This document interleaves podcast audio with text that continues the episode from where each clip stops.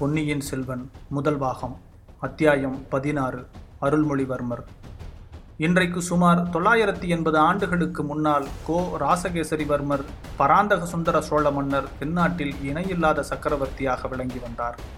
நம் கதை நடக்கும் காலத்துக்கு பனிரெண்டு ஆண்டுகளுக்கு முன்பு இவர் சிங்காதனம் ஏறினார். சென்ற நூற்றாண்டுகளாக சோழர்களின் கை நாளுக்கு நாள் வலுத்து வந்தது. சோழ சாம்ராஜ்யம் நாலா திசையிலும் பரவி வந்தது. எனினும் சுந்தர சோழர் பட்டத்துக்கு வந்த சமயத்தில் தெற்கேயும் வடக்கேயும் விரோதிகள் வலுப்பெற்றிருந்தார்கள் சுந்தர சோழருக்கு முன்னாள் அரசு புரிந்த கண்டிராதித்தர் சிவபக்தியில் திளைத்து சிவஞான கண்டிராதித்தர் என்று புகழ் பெற்றவர் அவர் ராஜ்யத்தை விஸ்தரிப்பதில் அவ்வளவாக சிரத்தை கொள்ளவில்லை. கண்டிராதித்தருக்கு பிறகு பட்டத்துக்கு வந்த அவருடைய சகோதரர் அறிஞ்சயர் ஓராண்டு காலம்தான் சிம்மாசனத்தில் இருந்தார். அவர் தொண்டை நாட்டில் உள்ள ஆற்றூரில் துஞ்சிய பின்னர் அவருடைய புதல்வர் பராந்தக சுந்தர சோழர் தஞ்சை சிம்மாசனம் ஏறினார். பேரரசர் ஒருவருக்கு இருக்க வேண்டிய எல்லா சிறந்த அம்சங்களும் சுந்தர சோழ சக்கரவர்த்தியிடம் பொருந்தியிருந்தன. போராற்றல் மிக்க சுந்தர சோழர் தம் ஆட்சியின் ஆரம்பத்திலேயே தென் திசைக்கு படையெடுத்துச் சென்றார். சேவூர் எனுமிடத்தில் சோழ சைன்யத்திற்கும் பாண்டிய சைன்யத்திற்கும் பெரும் போர் நடைபெற்றது. அச்சமயம் மதுரை மன்னனாயிருந்த வீரபாண்டியனுக்கு துணை செய்வதற்காக சிங்கள நாட்டு அரசன் மகிந்தன் ஒரு பெரிய சேனையை அனுப்பியிருந்தான்.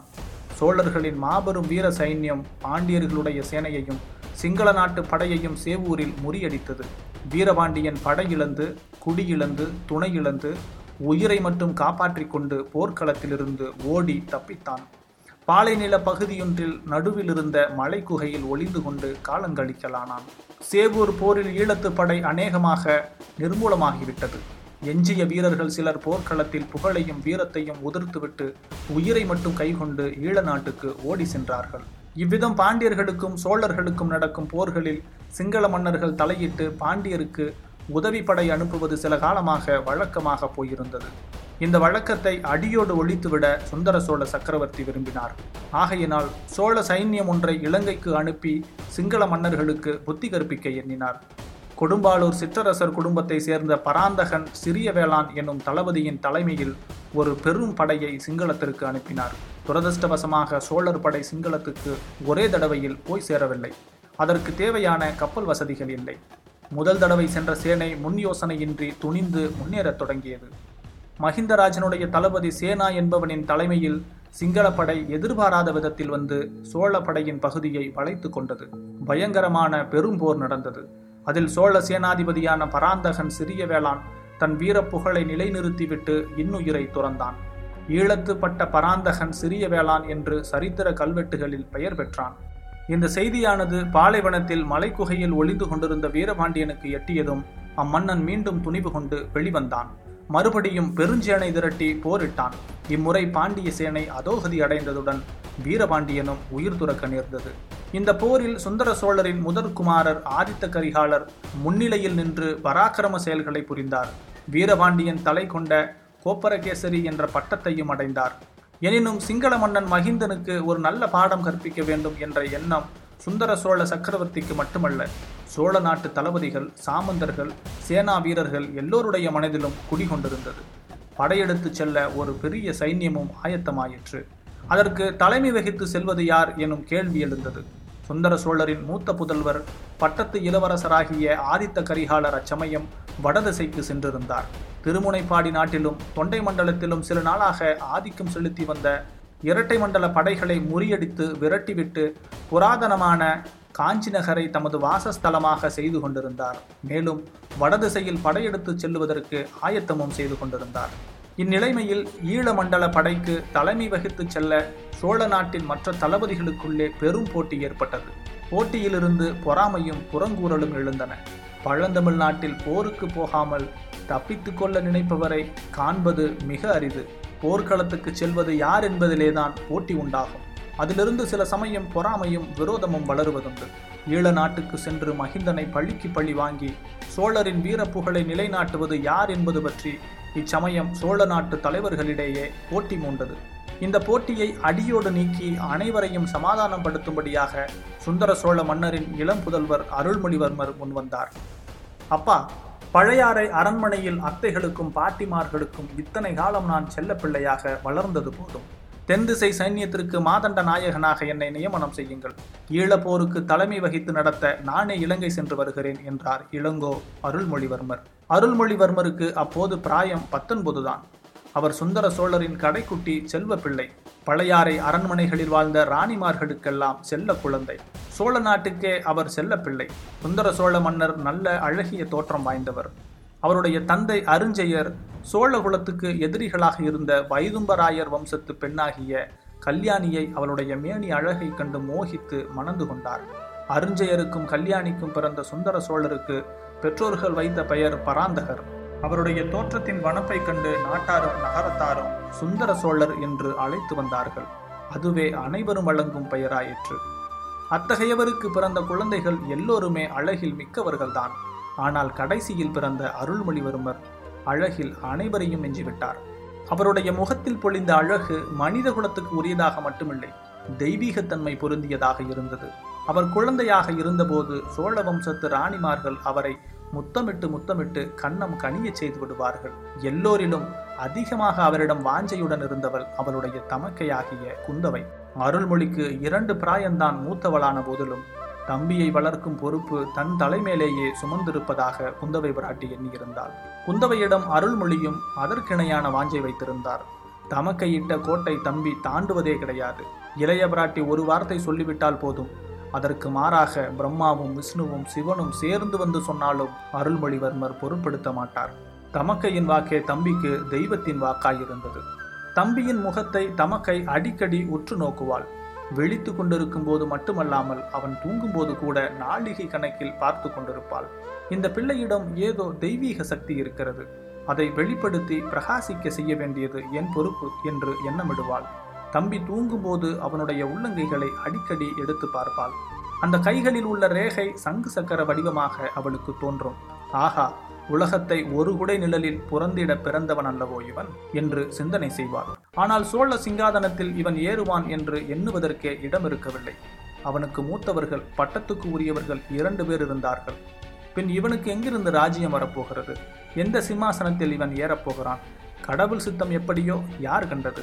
உலகம் மிக்க விசாலமானது. எத்தனையோ தேசங்கள் எத்தனையோ ராஜ்யங்கள் இந்நில உலகில் இருக்கின்றன. புஜபல பராக்கிரமத்தினால் ஒரு நாட்டிலிருந்து இன்னொரு நாடு சென்று சிங்காதனம் ஏறி ராஜ்யமாண்டவர்களை பற்றி கதைகளிலும் காவியங்களிலும் நாம் கேட்டதில்லையா? கங்கை நதி பாயும் வங்க நாட்டிலிருந்து துரத்தி அடிக்கப்பட்ட இளவரசன் படகிலேறி இலங்கைக்கு சென்று அரசு புரியவில்லையா? ஆயிரம் வருஷமாக அந்த சிங்கள ராஜவம்சம் நிலைத்து நிற்கவில்லையா?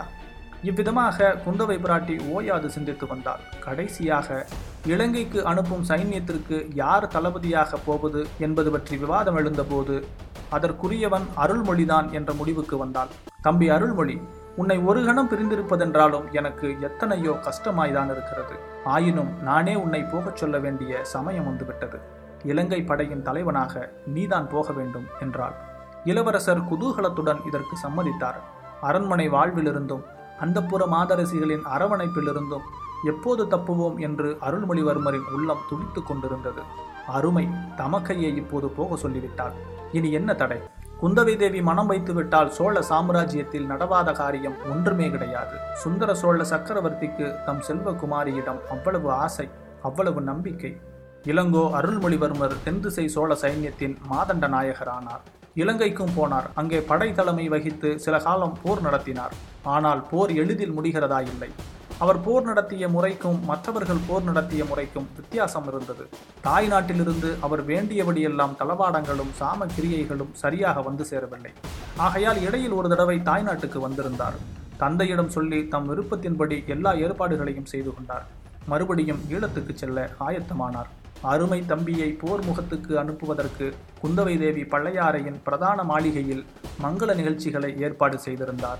அருள்மொழித்தேவர் புறப்பட்டபோது புறப்பட்ட போது அரண்மனை முற்றத்தில் வெற்றி முரசுகள் முழங்கின. சங்கங்கள் ஆர்ப்பரித்தன. சிறு பறைகள் ஒலித்தன. வாழ்த்து கோஷங்கள் வானையளாவின சோழகுலத்து தாய்மார்கள் அனைவரும் அரண்மனையின் செல்ல குழந்தைக்கு ஆசை கூறி நெற்றியில் மந்திரித்த திருநீற்றையிட்டு திருஷ்டிகளித்து வழி அனுப்பினார்கள். அரண்மனை வாசலின் முகப்பில் அருண்மொழிவர்மர் வீதி வாசற்படியில் இறங்க வேண்டிய இடத்தில் குந்தவி தேவியின் தோழி பெண்கள் கைகளில் தீபமேற்றிய தங்க தட்டுகளை ஏந்தி கொண்டு நின்றார்கள். தோழி பெண்கள் என்றால் சாமானியப்பட்டவர்களா? தென்னாட்டிலுள்ள புகழ்பெற்ற சிற்றரசர்களின் குடும்பத்தை சேர்ந்தவர்கள். பழையாறை அரண்மனையில் செம்பியன் மாதேவிக்கு பணிவிடை செய்வதையும் குந்தவை பிராட்டிக்கு தோல்வியாக இருப்பதையும் பெறர் கருமம் பாக்கியமாக கருதி வந்தவர்கள். அவர்களிலே கொடும்பாலூர் சிறிய வேளாணின் புதல்வி வானதியும் இருந்தாள். இளவரசர் சற்று தூரத்தில் வருவதை பார்த்ததும் அந்த பெண்கள் எல்லோரும் மனக்கிளர்ச்சி அடைந்தார்கள். இளவரசர் அருகில் வந்ததும் கையில் ஏந்திய தட்டுகளை சுற்றி ஆழத்தி எடுத்தார்கள். அப்போது வானதியின் மேனி முழுதும் திடீரென்று நடுங்கியது. கையில் இருந்த தட்டு தவறி கீழே விழுந்து டனார் என்ற சத்தத்தை உண்டாக்கியது. அடடா இது என்ன அபசகுணம் என்ற எண்ணம் எல்லோருடைய மனதிலும் உண்டாயிற்று. ஆனால் தட்டு கீழே விழுந்த பிறகும் திரிமட்டும் எரிந்து கொண்டிருப்பதை பார்த்துவிட்டு அனைவரும் நிம்மதியடைந்தார்கள். இது மிக நல்ல சகுனம் என்றே முதியவர்கள் உறுதி கூறினார்கள். எவ்வித காரணமுமின்றி பீதியும் கலக்கமும் அடைந்து தட்டை நழுவ விட்ட பெண்ணை பார்த்து புன்னகை புரிந்துவிட்டு இளங்கோ அருள்மொழிவர்மர் மேலே சென்றார். அவர் அப்பால் சென்றதும் வானதியும் மயக்கமடைந்து கீழே சுருண்டு விழுந்து விட்டாள். ஆஹா இப்பேற்பட்ட தவறு செய்து விட்டோமே என்ற எண்ணம் வானதியை அவ்வாறு மூர்ச்சையடைய செய்தது. குந்தவையின் கட்டளையின் பேரில் அவளை மற்ற பெண்கள் தூக்கிச் சென்று ஓர் அறையின் மேடையில் கிடத்தினார்கள். குந்தவை பிராட்டி தம் சகோதரர் புறப்படுவதை பார்ப்பதற்கு கூட நில்லாமல் உள்ளே சென்று வானதிக்கு மூர்ச்சை தெளிக்க முயன்றாள். வாசலில் நின்றபடியே வானதி சுருண்டு விழுந்ததை பார்த்துவிட்ட அருள்மொழிவர்மர் தாம் குதிரை மீது ஏறுவதற்கு முன்னால் விழுந்த பெண்ணுக்கு எப்படி இருக்கிறது? மயக்கம் தெளிந்ததா? என்று விசாரித்து வர ஆள் அனுப்பினார். விசாரிக்க வந்தவரிடம் குந்தவி தேவி இளவரசரை இங்கே சிறிது வந்து பார்த்துவிட்டு போகச் சொல்லு என்று திரும்பி சொல்லி அனுப்பினார்.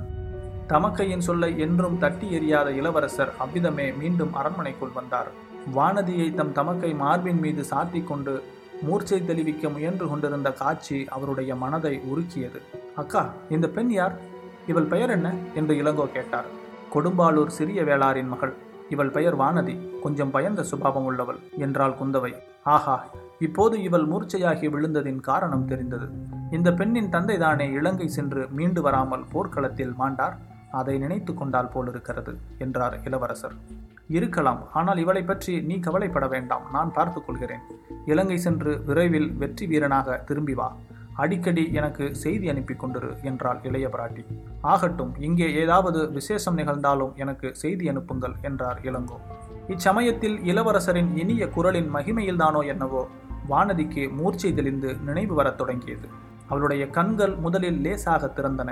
எதிரில் இளவரசரை பார்த்ததும் கண்கள் அகன்று விரிந்தன. பின்னர் முகம் அலர்ந்தது. அவளது பவள செவ்வாயில் தோன்றிய புன்னகையினால் கன்னங்கள் குழிந்தன உணர்வு வந்ததும் நாணமும் கூட வந்தது. சட்டென்று எழுந்து உட்கார்ந்தாள்.